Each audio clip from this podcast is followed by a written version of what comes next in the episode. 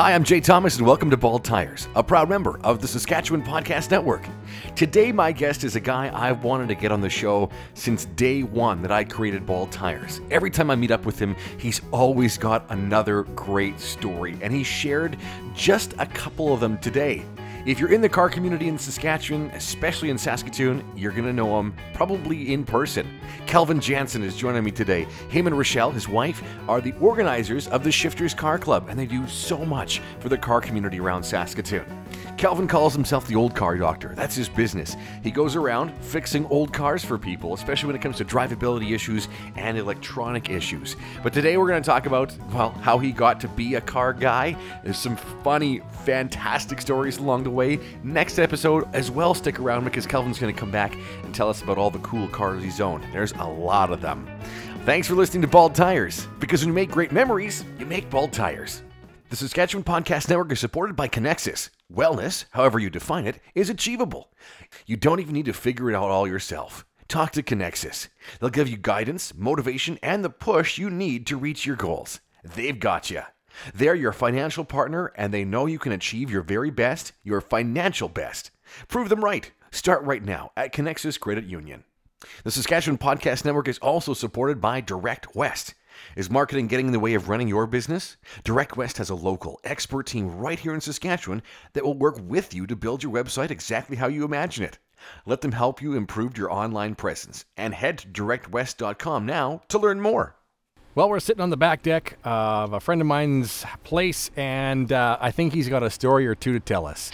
Kelvin Jansen's joining me right now. Kelvin, thanks for coming on the podcast today. Hey, no problem. Okay. I, I got a thousand questions for you, I'm sure. And every time we get together at the, a Shifters Car Show, there's always uh, lots to talk about, and, and you've got a story about every car drives by. I love it. I absolutely love it. And I mean, how many how many are we going to get up tonight? We'll we'll see. But let's start with this question. You're a you're a huge car guy, and you do it as as a, as a gig now. I mean, you've you've done it for your whole life, but you're now self self made man. Yeah. Uh, yeah. they call you the old car doctor. Yeah. Well, I've been working on the Freedom 98 plan for many, many, many years, and I've got a quite a number of them to go yet. And uh, I always heard these words of wisdom that if you enjoy what you do, you never work a day in your life. Mm-hmm. So after spending, wasting, no, gaining experience Okay. for many, many years in the workforce, um, I decided, with a little coaching from Rochelle, obviously, Yeah. that maybe I should just do what I do, what I love to do. Mm-hmm. And uh, one of the most wonderful things about it is that the people in the car community are, to a huge extent, excellent, excellent people. Yeah. And so, even though I'm taking money out of their pocket, so to speak, um, they all become friends. Yeah. You know, um, when I work on stuff for people, it's uh, kind of uh, problem solving kind of an idea, um, and I I have a a reasonably high standard, I believe, um, and I won't I won't do a repair any lesser than I would do for myself. Yeah. And so far, that's served relatively well. Now- So now you focus mainly on electronics. That's your specialty, right? electrical, yeah, Electrical. primarily, yeah. Um, well, that's kind of where it started. Uh, see, being that I do it mobile, Mm-hmm. uh, I don't have a shop, and the city would frown on me doing it at my house. Um, most people's shops aren't really set up for much more than uh, the kind of stuff that I can do easily mobile. Right. Um, I can't bring along a vehicle lift. I can't bring along air impact tools, or I can. I mean, yeah, you can get battery and electric and stuff like that, but but getting into heavy mechanical work and stuff like that just isn't really feasible Yeah. as a mobile thing. Meg, mega suspension components. Yeah. Yeah. Um, if there's a specific problem with a car when the majority of the mechanical is done, like I've I've had to deal with a few where uh, they've done, you know, say a rack and pinion steering conversion, and they can't get through figuring out how to uh, hook the steering column up to the rack and have it work. So a number of complicated U joint angles and these sorts of things, and so stuff like that I'll solve as an exception mostly. Yep. Um, but primarily, I do um, electrical, which has kind of turned into my carburetor is a problem, and I so I do that sort of thing. Um, I've heard a lot of guys say, "Oh, I got Kelvin to rebuild my carburetor. Now it runs perfect." But more than one now, so it's almost becoming a specialty of yours, hey? well, it has sort of, yeah. Um, There's nobody. There's nobody around to do it. well, nobody wants no. to. You got no competition because nobody wants to. Well, it's funny because it's not that. I don't know. Maybe I'm uh, maybe I'm oversimplifying it, but um, you know, I look at it this way. New vehicles, Uh huh. um, even the new muscle cars, and these sorts of, you know, all of the what I call BGVs, boring grown-up vehicles. um, they're all over, but they are unnecessarily overcomplicated. Mm-hmm. Um, they've taken the the driving away from the driver.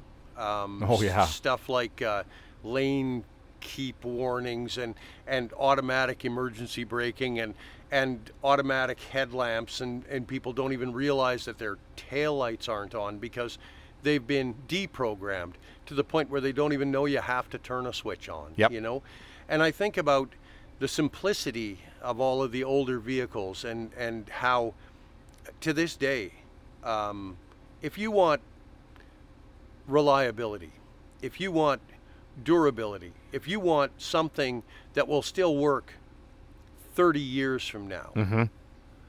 you might go as complicated as a electronic ignition conversion system, but there's really nothing wrong with points, condensers, carburetors, these newfangled fuel injection systems, and I say that it's kind of funny because They've been around for 35 years now. Oh, Yeah. in the OEM, I mean, I remember the first fuel injected vehicles. I was working at Jubilee Ford and I thought, interesting. But who's going to work on that 50 years from now? Uh huh. Yeah. And that's how I felt about it then. And I, I mean, I drive a fuel injected BGV and it gets my tools and myself to where it is that I do what I do. Yeah. But um, you know, that stuff, that that simple, basic stuff, carburetors, ignition systems, that stuff worked perfectly mm-hmm. fine for a hundred years, Yeah. And then they had to go and change it all. and then they changed it, and and people want this what they think is simple. They they can get in and turn the key and fire it up, and so there are a number of companies that make like the fuel injection conversions and stuff, and like throttle body bolt on stuff. Yep. Yeah. Personally, I'm not sold. No. I can make a vehicle run just as well and just re- as reliably with a carburetor and, and a simple ignition system. Um, I am, however, somewhat biased more towards the, the kind of the stock thing, Yeah. you know. Um, I went down the crazy high performance road years and years ago and found them to be extremely high maintenance and kind of pointless. Um, Well, I think it's still more fun to drive a slow car fast than it is to drive a fast car slow. Well, yeah, because it can be rather stressful driving a fast car slow. People talk about what they need, what they what they think they need Yeah, yeah. for power, and uh, and I always tell them the same thing. It doesn't take a great deal of horsepower to break the speed limit. You can do 60 mile an hour down the highway with roughly 80 ish horsepower Mm-hmm. um, your classic car, your your pride and joy that you're driving, that you'd like to enjoy driving, and you'd like to be able to afford to drive. Um, building it to make power makes it unreliable and uneconomical. yep. so you might like to smoke your tires and you know get a little out of hand every now and again, and it's not like I'm completely uh, innocent in that respect. but um, really, honestly, uh, if it takes less than 80 horsepower to break the law and speed even on the highway, Yeah. Then you look at the number of miles that we put on our toys throughout the summer. Let's say you know, a few hundred miles. Some people maybe a thousand, Thousand miles. Yeah. yeah. Um, that's if you're going to a lot of outlying shows and stuff. Now you think about the percentage of that time behind the wheel that you spend with your foot on the floor. you know, now if you're holding your foot on the floor in a powerful car for more than three seconds, you're endangering yourself and other people. Okay. Yeah. So, how much power do you need? You can smoke your tires with uh, 200 rear wheel horsepower. Well, sure. Uh, what does that take? Less than 250 flywheel horsepower. Yep. So, you know, I mean, that's just my thoughts on it. I like an engine that runs nice. Yeah. Yeah, and you know, back to the, the the headlight thing. You used to know when your headlights weren't on because nothing in your dashboard was lit up, Absolutely. right? So when you were sitting in your car driving around and it was dark, You couldn't and you read couldn't the see a damn thing. Yeah. Right. Nothing. Yeah. Couldn't see anything.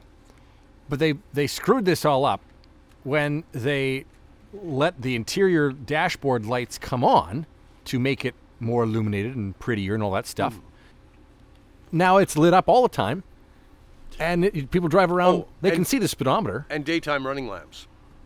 Mm-hmm. So your daytime running lamps come on. You can see the road ahead of you. But prime example, a, a story. Uh, actually, this this just happened this past like late winter. I was on my way to get Rochelle some breakfast in the morning, and I usually go to the Tim Hortons. And uh, a fellow pulled out in front of me in an SUV, like obviously an error in judgment. I don't think he intended to be ignorant or difficult, but he came flying out of a condo apartment uh, or parking lot, and I had to brake pretty hard not to hit him. And then he just carried on with no taillights. And uh, it just so happened he pulled into the Tim Hortons right in front of me. so he pulled up into the storefront, and the drive-through lineup was long. So I thought I've got a few minutes to spare. I wasn't going to read him the riot act. I wasn't going to get angry with him, but I thought, you know, I should have a discussion with him, and if I approach it right, it won't be too threatening. So as he was getting out of his car, I pulled up across the back of his vehicle and I rolled down my passenger window and I said, Excuse me, sir, were you aware that your taillights don't work? And he said, What? I said, Well, yeah, uh, start your car up and come have a look. So he started his car and came around back and, Well, my headlights are working. I said, No, I believe that's your daytime running lamps. And he says, Well, you mean they're not on when I'm driving?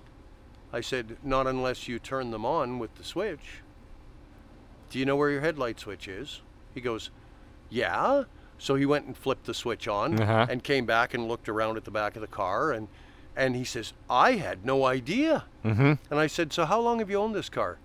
Three years. Three years. Oh boy.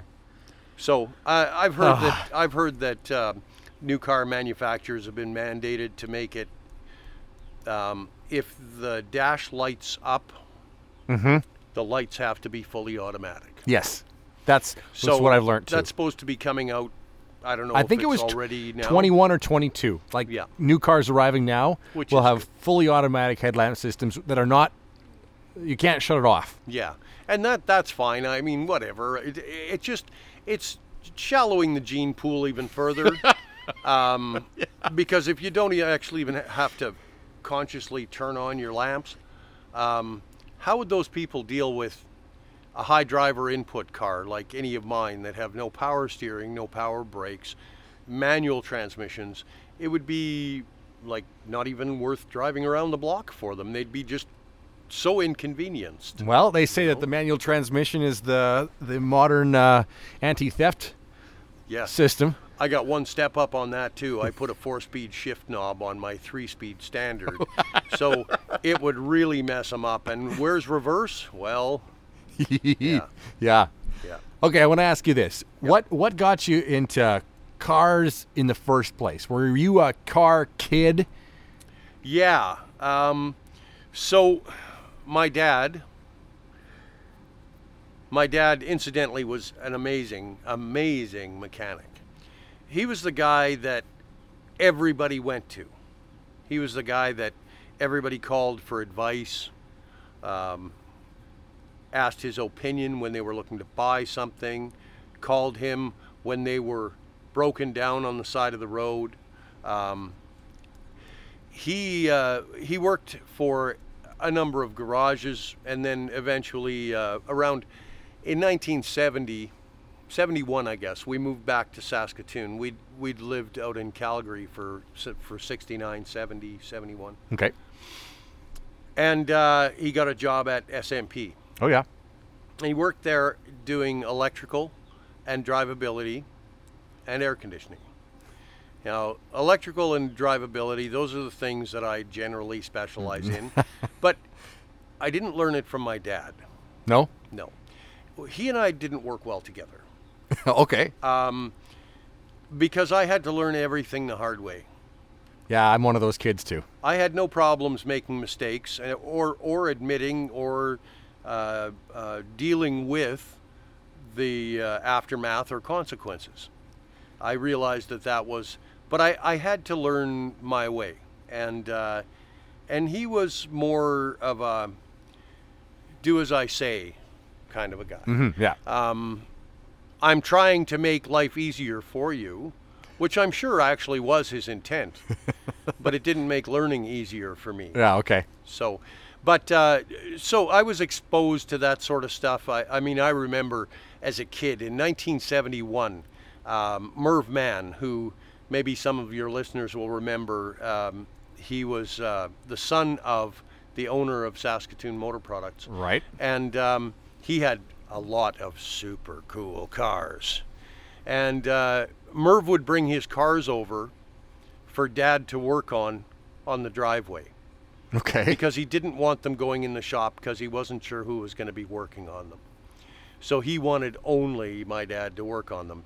So as a as a you know we're talking 1971, um, like you know I would have been going into grade three that fall, and uh, I'm I was a big kid already. I mean grade four I was in grade five I was five foot ten, right? Holy cow. But uh, so I'm crowded, crunched up in the back behind the seats of a genuine 1970 LT1 Corvette Cool. to go for a ride with Merv Mann and my dad. He would bring his uh, his Camaro pace car uh, over for a little tweaking and stuff, and you know, but it kind of happened even earlier than that. Um, in 1969, uh, well, it, I guess it would have been earlier than that, even 67, 68. My my to be uncle Okay. would come to visit his sweetheart, who was my aunt when she was babysitting us. And he had a 1966 Fairlane GTA convertible. Cool. Uh, he sold that and he bought a 1969 Ford Ranger short box, fleet side, uh, black. Oh, Cragars on it. And it used to sit out in front of the house when Aunt Sheila would come to to babysit us, and, and uh, I mean that that was you know I mean I was I was young, uh, and he had a 1969 El Camino SS 396 Oh, four speed car. Some pretty hot stuff. Yeah. Um, my other uncle, my uncle Stan, well, I have many, but Uncle Stan had a, a Galaxie convertible. Um, uh, my uncle John had older cars, restored Model A's, Buicks. Um, Neat. th- in the in the 30s, like 20s and 30s cars. Um, he was big time into Studebakers, and you know, Dad. I mean, Dad. Dad had lots of cars, not by my standard, but he had lots of cars. Um, he was always dragging something home from a an oddball English Ford to a, a 56 Meteor to a, uh, some strange Consul or a, a 55 Cadillac convertible or uh, you know always fixer uppers, Frontenac's and Falcon wagons and you name it. So we were kind of exposed to that sort of stuff, but I think it really hit home in in 1969, the summer of '69. Mm-hmm. Um, I was finishing grade one in Calgary, and I would walk down the main drag in Calgary. I think it was um, third. I don't remember what the main was. We lived on uh, Third Street, I think it was. Anyways, and uh, I walked right past a GM dealership every day on the way home from school Okay. and all of the muscle cars were sitting there the camaros and the chevelles and the novas and the corvettes and the and they were sitting there in the showroom and on the lot out front and and oh wow that was just amazing you know so one day on my way home from school walking down the back alley and i stumbled onto something sitting in the back alley. I didn't know what it was. Hmm. It had been run over. It was crushed, but it sure looked cool, and it had all kinds of nifty parts. So I dragged it home and I put it on the coffee or the picnic table in the backyard, and and I started straightening bent pieces, and monkeying with this and checking with that, and I didn't know what it was. But I figured in order for it to do what it seems to want to do, this has to be out of the way of this. It's clearly bent. And I straightened everything out and, and then it seemed to do what it was supposed to do, whatever that was. And uh, when my dad got home from work, he said, What junk did you drag home today? and I said, I don't know what it is, but it's pretty cool. And he looked at it and he said, Oh, I know what that is. I said, What? He says, That's a highway hi fi. Oh, cool. Yeah. So uh, I had no idea, but he hooked it up to the battery in our van and hooked a speaker to it, and it worked. Really? So he built a wooden box for it and put it on the TV and put a automotive battery and a trickle charger behind the TV and and you know the first record we put into it to listen to was Peter Paul and Mary. really? And then it was Simon and Garfunkel. I mean, we're talking 1969, 1970. Yeah. That was pop music. That was. current. Bridge You know? over troubled waters. Yeah, all oh that. man, you know, and Mrs. uh, Robinson. so it was that kind of stuff. You know, just um, it was about solving a problem. Mm-hmm. Even then, it was about. I took every toy I had apart, but I I was that weird kid that could actually put it back together and have it work. That's cool. And I especially took them apart if they didn't work, and I'd put them back together and make them work. Mm-hmm. So, you know, So, as a kid, you were like that. What was? Well, let me ask you this: What, what was the car you took for your driver's license? oh, oh, well, okay. That was a, a 1971 Datsun 510 Oh, really? four door. Yep. This is Uh, that's that's not far off of like that '70s show. Oh man. I mean, that was a Toyota in that Yeah. in that that move that TV show, but yeah. kind of And the I- same thing. And I had a, a very interesting experience with my driver's license. Well, driver training in school was tough on me um, because I had driven. I think the first time I drove a vehicle was with my dad. He had built a Jeep out of an Austin A40.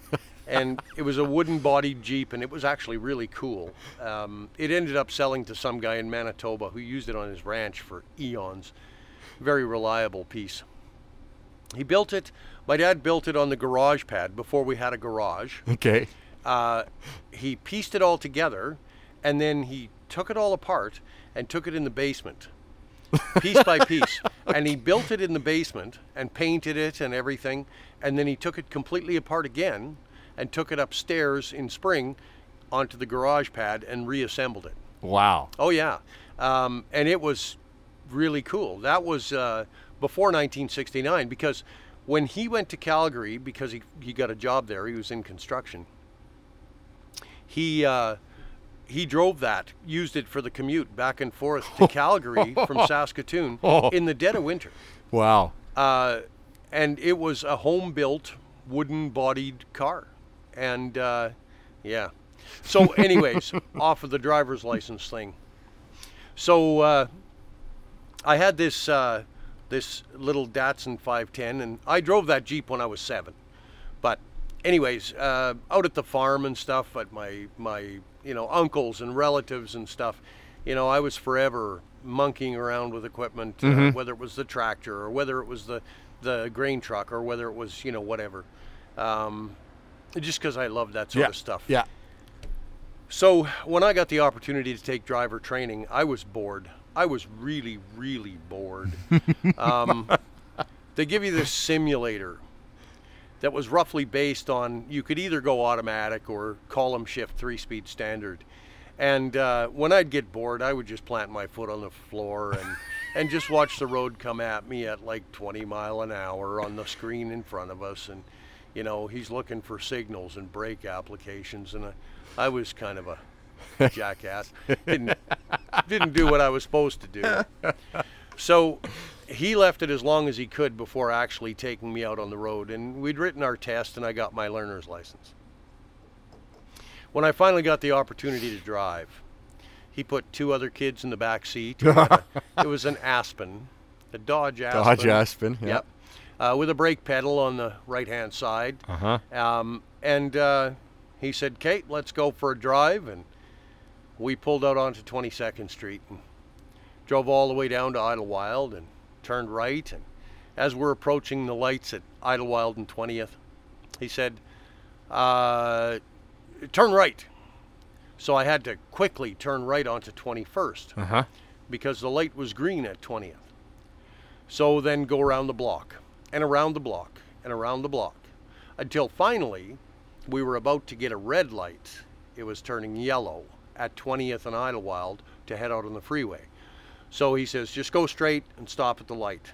So I stopped at the light and I sat there.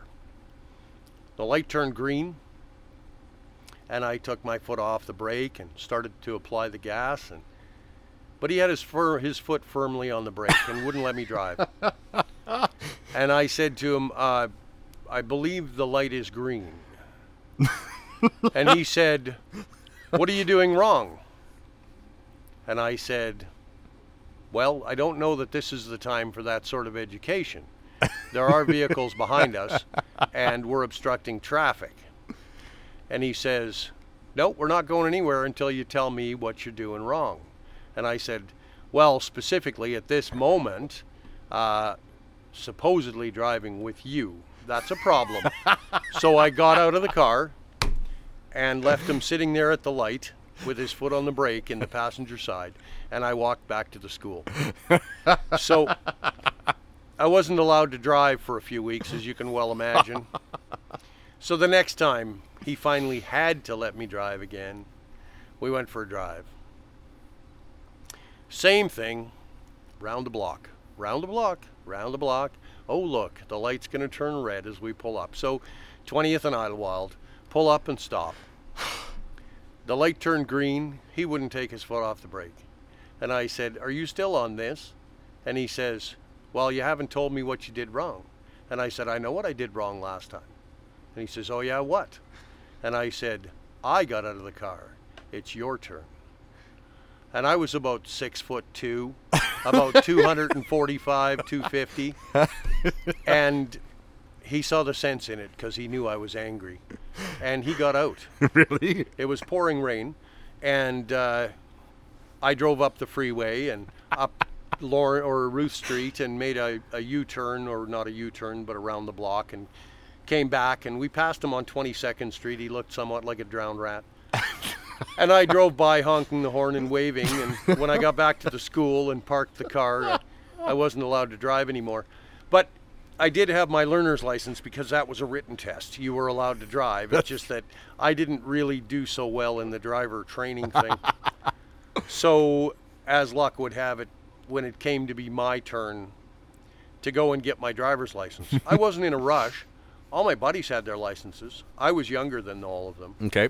Um, but I was the only one that had a car.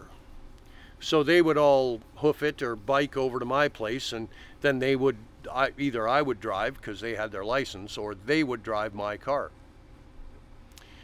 Um, so I didn't worry about it till I was almost 17, and then I thought, well, maybe I should go for my license. It'd be really convenient because then I could get a job, get there and home, and whatever, right?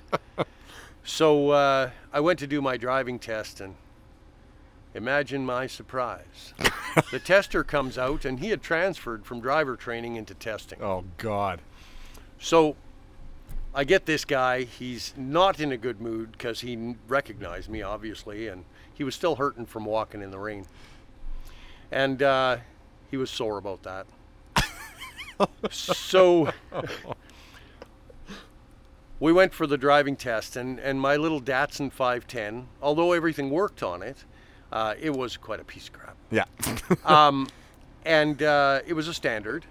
And he said to me when we got back, he didn't say anything ahead of time, but when we got back, he gave me uh, 81 points off. 81. 81, yeah. Yeah, he said it was nine points off, which is a fail, every time I downshifted without my foot on the brake to let people behind you know that you're slowing up. And I said, correction. I said, actually, I had my foot on the brake every time. You can't see my feet when I'm driving. How would you know that I didn't have my foot on the brake? And he says, well, I know you didn't. And I, he was wrong. But because that was the only thing that I did wrong, apparently, I was allowed to drive again in two weeks. So I made another appointment. Lucky me. Same guy. So I told him this time, put on your glasses. and uh, he insists that there were four times that I did downshift without applying the brake pedal to light up my brake lights. So he gave me 36 points off the second time and said, now you're getting there. Jeez. So two weeks later, I went in for my third test, and they said, uh, "Well, your your tester will be out right away." And when he walked out, I made a horrendous noise. I was rather indignant, and uh, I asked to speak to the boss, and I said, "This guy has a person a personal issue with me. I don't think that it's fair. I think that I'm getting ripped off. I'm not a terrible driver." you can actually look at my test scores and see that the only thing that I've given been given any demerit points for is one thing. And if I haven't learned that, then yes, I'm stupid. But I'm telling you, I don't do that. So they said, okay. He says, well, then why don't we try another tester this time and we'll see how you really are at driving. They brought out this woman. Oh my goodness. She looked like she hated the world. I was thinking, oh boy, what have I done now? She came out to the car and she looked it over with a fine tooth comb. She was not amused. My rusty, junky Datsun. And uh, when she was content that everything was functional on the car and that it was actually road legal, uh, we went on the driving test. Um, she didn't say much other than turn left at the next intersection, you know, uh, turn right at the next intersection. Yeah. We get back and she, she says, well, she says, that was rather remarkable. She says, I've been doing driver testing for quite a number of years, and you are the first person that I will ever give a driver's license to zero points off in a manual transmission car. and I said, excellent. And she says, So what was that argument about earlier when they sent me out? I heard some yelling. And I said, Well, the tester that was supposed to take me out, and uh, he was, I was a student of his in driver training before he transferred. And I kind of made him walk back to the school in the rain one day. And she says, You're that guy? I said, Yeah, I'm that guy. and she laughed. And then she went in and talked to the boss, and they refunded me for my first two tests. so even though it took three tries to get my driver's license, it sort of only took one.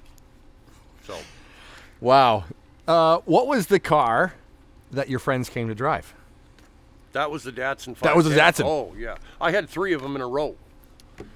It was like Datsun 510 hell. Datsun 510 hell. Yeah.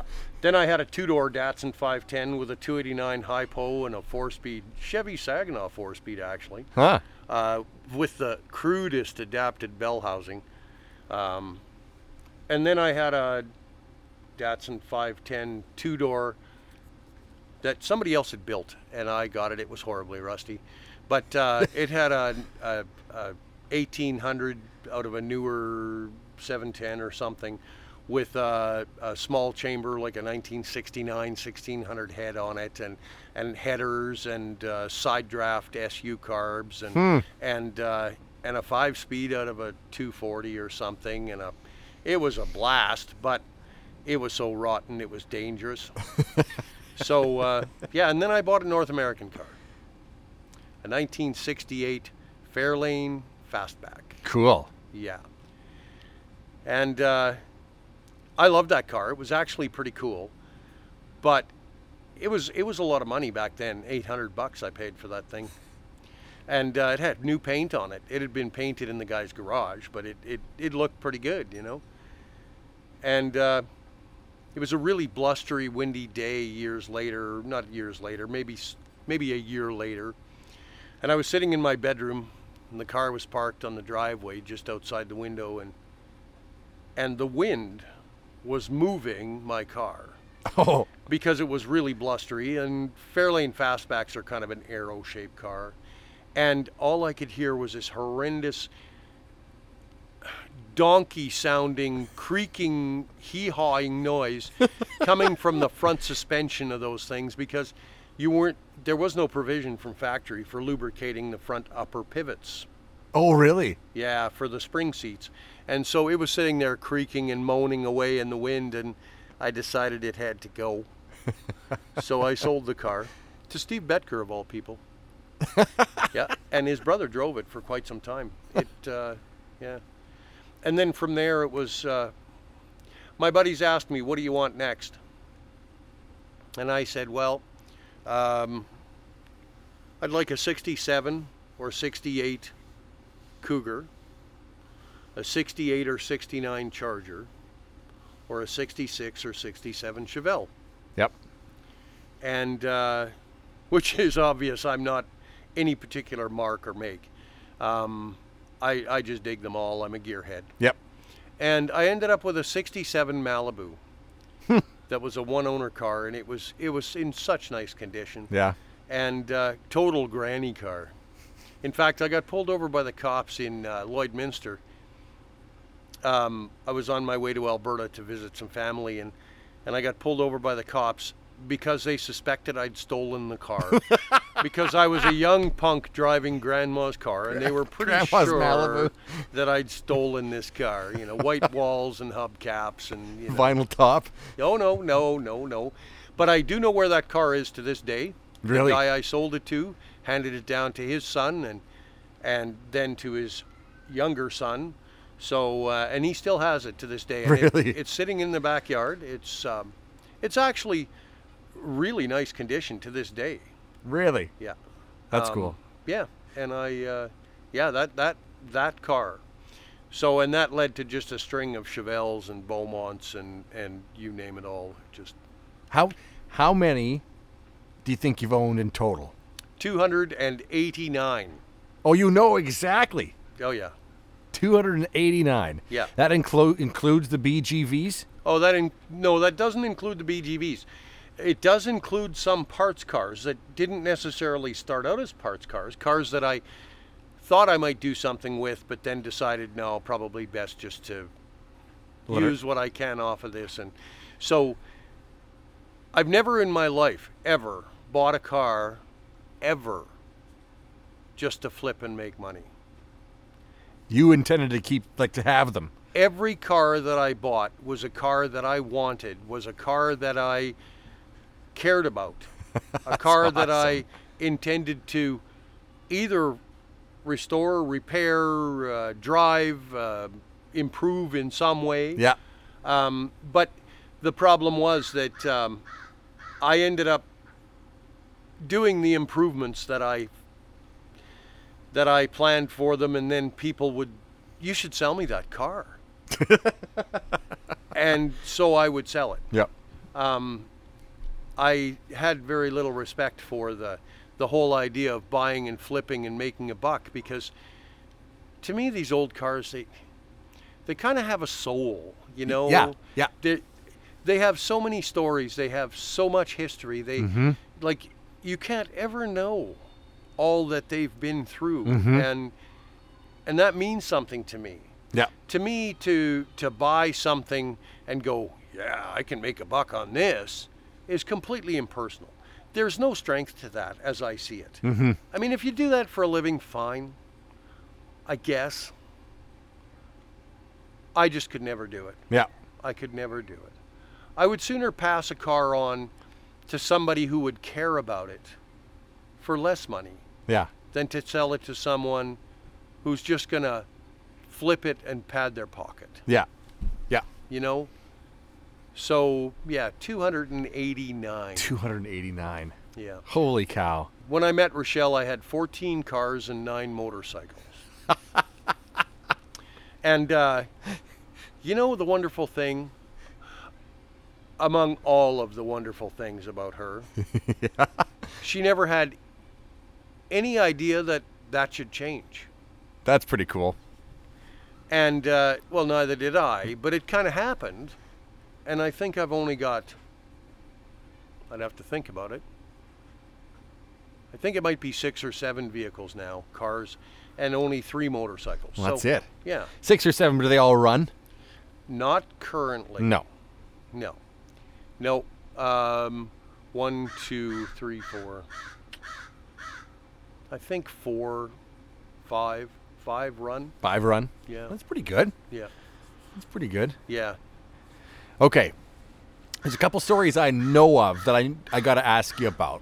We're going to start with this one. Uh oh. Um, I heard about a pretty unique Blazer with a Corvette engine in it. Yeah. Yeah, that was my dad's. Um, Dad worked at SMP, as I'd mentioned earlier, Right. and uh, and he kind of liked the the the Blazers. I mean, square body GM. They have a large Oh, following now. huge now, yeah. And uh, and he had heard because he worked there. This was in uh, 1974, the fall of '74, and he had heard that in 1976 they were planning on doing away with the complete removable roof and leaving a roof section over the driver's compartment. And uh, that didn't sit well with him because he really liked the idea of the whole roof coming off. It went back to the wooden Jeep that he built D- yeah. the whole roof came off, right? um, so he thought that was proper. So he special ordered a 1975 K5 Blazer uh, in the fall of 1974. And he went and picked it up in Oshawa. Wow. Brand new 1975 K5 Blazer. It was burnt orange with the white inset stripe, the uh, accessory GM white spoke mags with the, the burnt orange color coded Oh, pinstripe on the rims, the, the original 4x4 hubcaps. Uh, it had the, the automatic or the, the um, full time four wheel drive system where you didn't have to lock the hubs. you could shift it into four wheel drive. and um, But uh, it had the orange and tan houndstooth check interior That's cool. buckets with the center console. Um, it was actually it was very cool, but the coolest thing was that uh, it came with an L82 Corvette engine. That if you know the right people when you're ordering a vehicle, you can get what you want. And if you work at a dealership, you probably know the right people.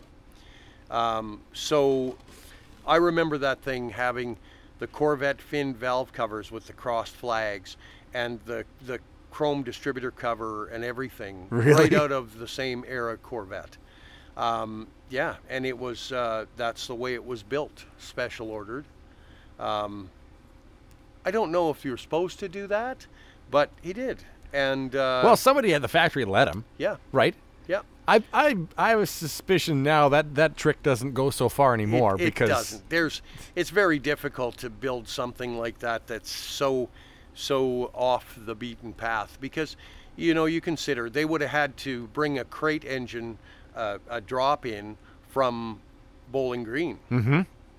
and to Oshawa, Ontario to put in on the line. Can you imagine being one of the guys on, working on the line that day? And your job is every day to drop these boring, smoggy 305s and 350s, well, at the time it would have been 350s, into these trucks. And, and it'd be like ho hum, right? Yep. And all of a sudden there's this, whoa. And maybe two or three years later, he'd be, remember that day we got that Blazer came through and we put that Corvette engine in there? You know, I mean, maybe it seems overly romantic, but but the idea is that that would have made this guy's day after spending every every day turning the same bolt on the same assembly on the same line and all of a sudden he got this refreshing little taste like a rainbow, you know. I, I got to admit that it must have been more interesting though to be on a, a line then than it is now I would imagine because you know most cars now you can't even pick the interior color never No, mind anything no. else right there's three different packages and that's that's it that's all that's the only way the vehicle comes three different ways pick the Yeah. outside color that's Yeah. it right i mean then though like you said the corvette engine but I mean that Blazer could have been ordered with a bench or buckets, different color interiors. Oh, yeah. you know Yeah. all kinds of different power options, and yeah. and then that's just a, a Blazer. You move into like a car, there was even more crazy things that they could have done. You know, Oh yeah. In fact, and and and had been done. I mean, I remember seeing uh, and in, in Saskatchewan here a, a Nova. It'd be about a '74, I think, four door sedan, red, low original miles, really really nice condition. I think somebody from somewhere out uh, out of town, somewhere, small community owns it. Um, red with a green interior. and I thought, Mer- you know, that's cooler than it is odd. It's I that was a Merry Christmas, honey. yeah, yeah, yeah. But you know, can you imagine being the guy on the line that day, going, "Wow, What the? I've I've also heard rumors though that when they got to the end of a production, or maybe it was the beginning, but when they were getting the line going, or they were at the end of a run, and and you know, it just kind of became there was lots of ordered cars done by the the lot manager or the sales manager at the dealerships. ordered on spec, Ordered knowing on they'd sell the car." Right. But then there was also cars that the the plant just built just because they'd push out and make dealers sell. They would just arrive. There, there is a one one little problem with that um, idea, though.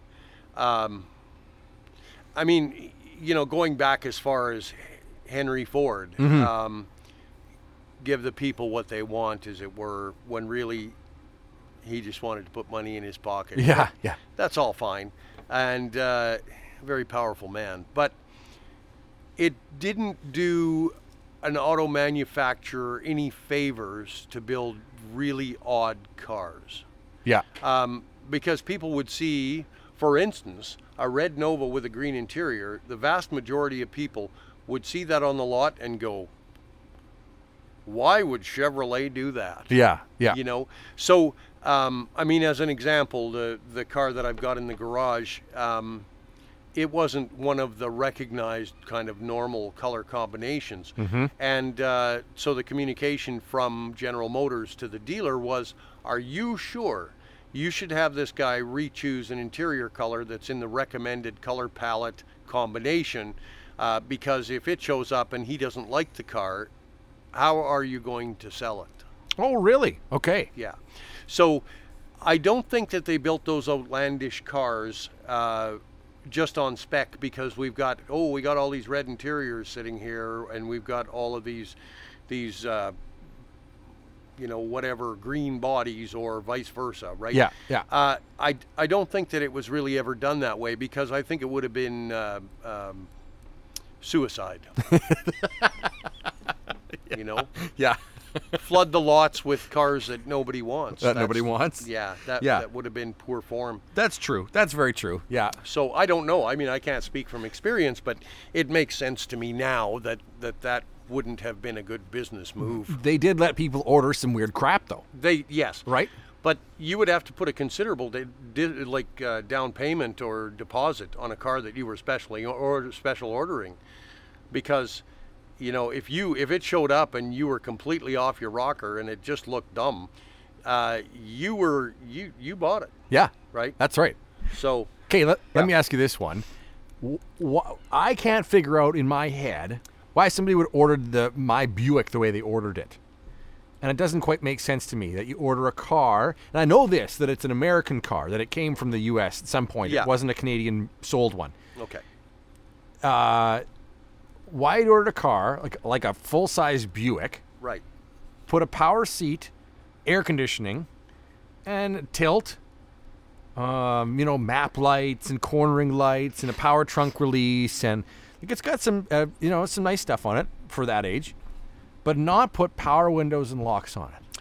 Okay, so um, there are people that uh, don't trust those things. I mean, if your cruise control quits, whatever. If your trunk release doesn't work, you can unlock it with a key. Yeah. Um, if your, uh, you know, but if your power windows won't go down, Yeah. And if your door locks fail, you're stuck. Yep. You're stuck in the car, you know. And and there were people that were that paranoid. There were people that were that worried. But on the other hand, you could consider this.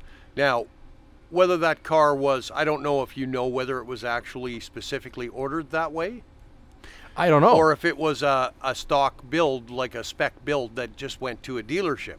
Because if that were the case, they've knocked a few hundred dollars off of the price of the car. And somebody could buy an absolutely gorgeous, gorgeous Electra 225 mm-hmm. that when you pulled up in the driveway, the neighbors knew you were a big deal. Because you had a Buick. Right. But you paid a few hundred dollars less, so it was in your price range now Yeah. Okay. because they knocked a couple of options off that people couldn't tell by looking at it. It still had the skirts, it still had the cornering lamps, it still had the the bells and whistles, the look, the you know Yep. of of opulent luxury. But without actually peering through the window, they couldn't tell that it didn't have the power windows and power locks. Sure, it had the seats. That's that's a comfort thing when you're driving. Uh, it had the, the air conditioning, and that's Well, kind and- of a must. And it couldn't. It could have come from the southern states. I have no idea where it came from. Yeah. Right. Yeah. And that uh, years and years ago. So it very well could have could have needed air conditioning, because Yeah. you know when you're in Texas or you know California, and that's Well- where it existed. Yeah. You know. You know, and that's the thing. I mean, but I, I, I would probably, if it were a special ordered car, I'd probably chalk it up to paranoia. Because there are lots of strange people out there, and lots of people that can't fix that sort of electrical stuff Yeah. or wouldn't know what to do in the event that it quit. So Yeah, that's I right. mean, me, with the fist on the door panel, if the motor quits working, you know, that's the first thing. Are the brushes stuck or is it electrical? You Yeah. know? So Okay, back to the Blazer. The cool thing about the Blazer is that your dad bought this cool car, this it, truck. He ordered it, and and it's it's resurfaced. Yeah. Um, Rochelle and I were at a grocery store. We were driving the Chrysler.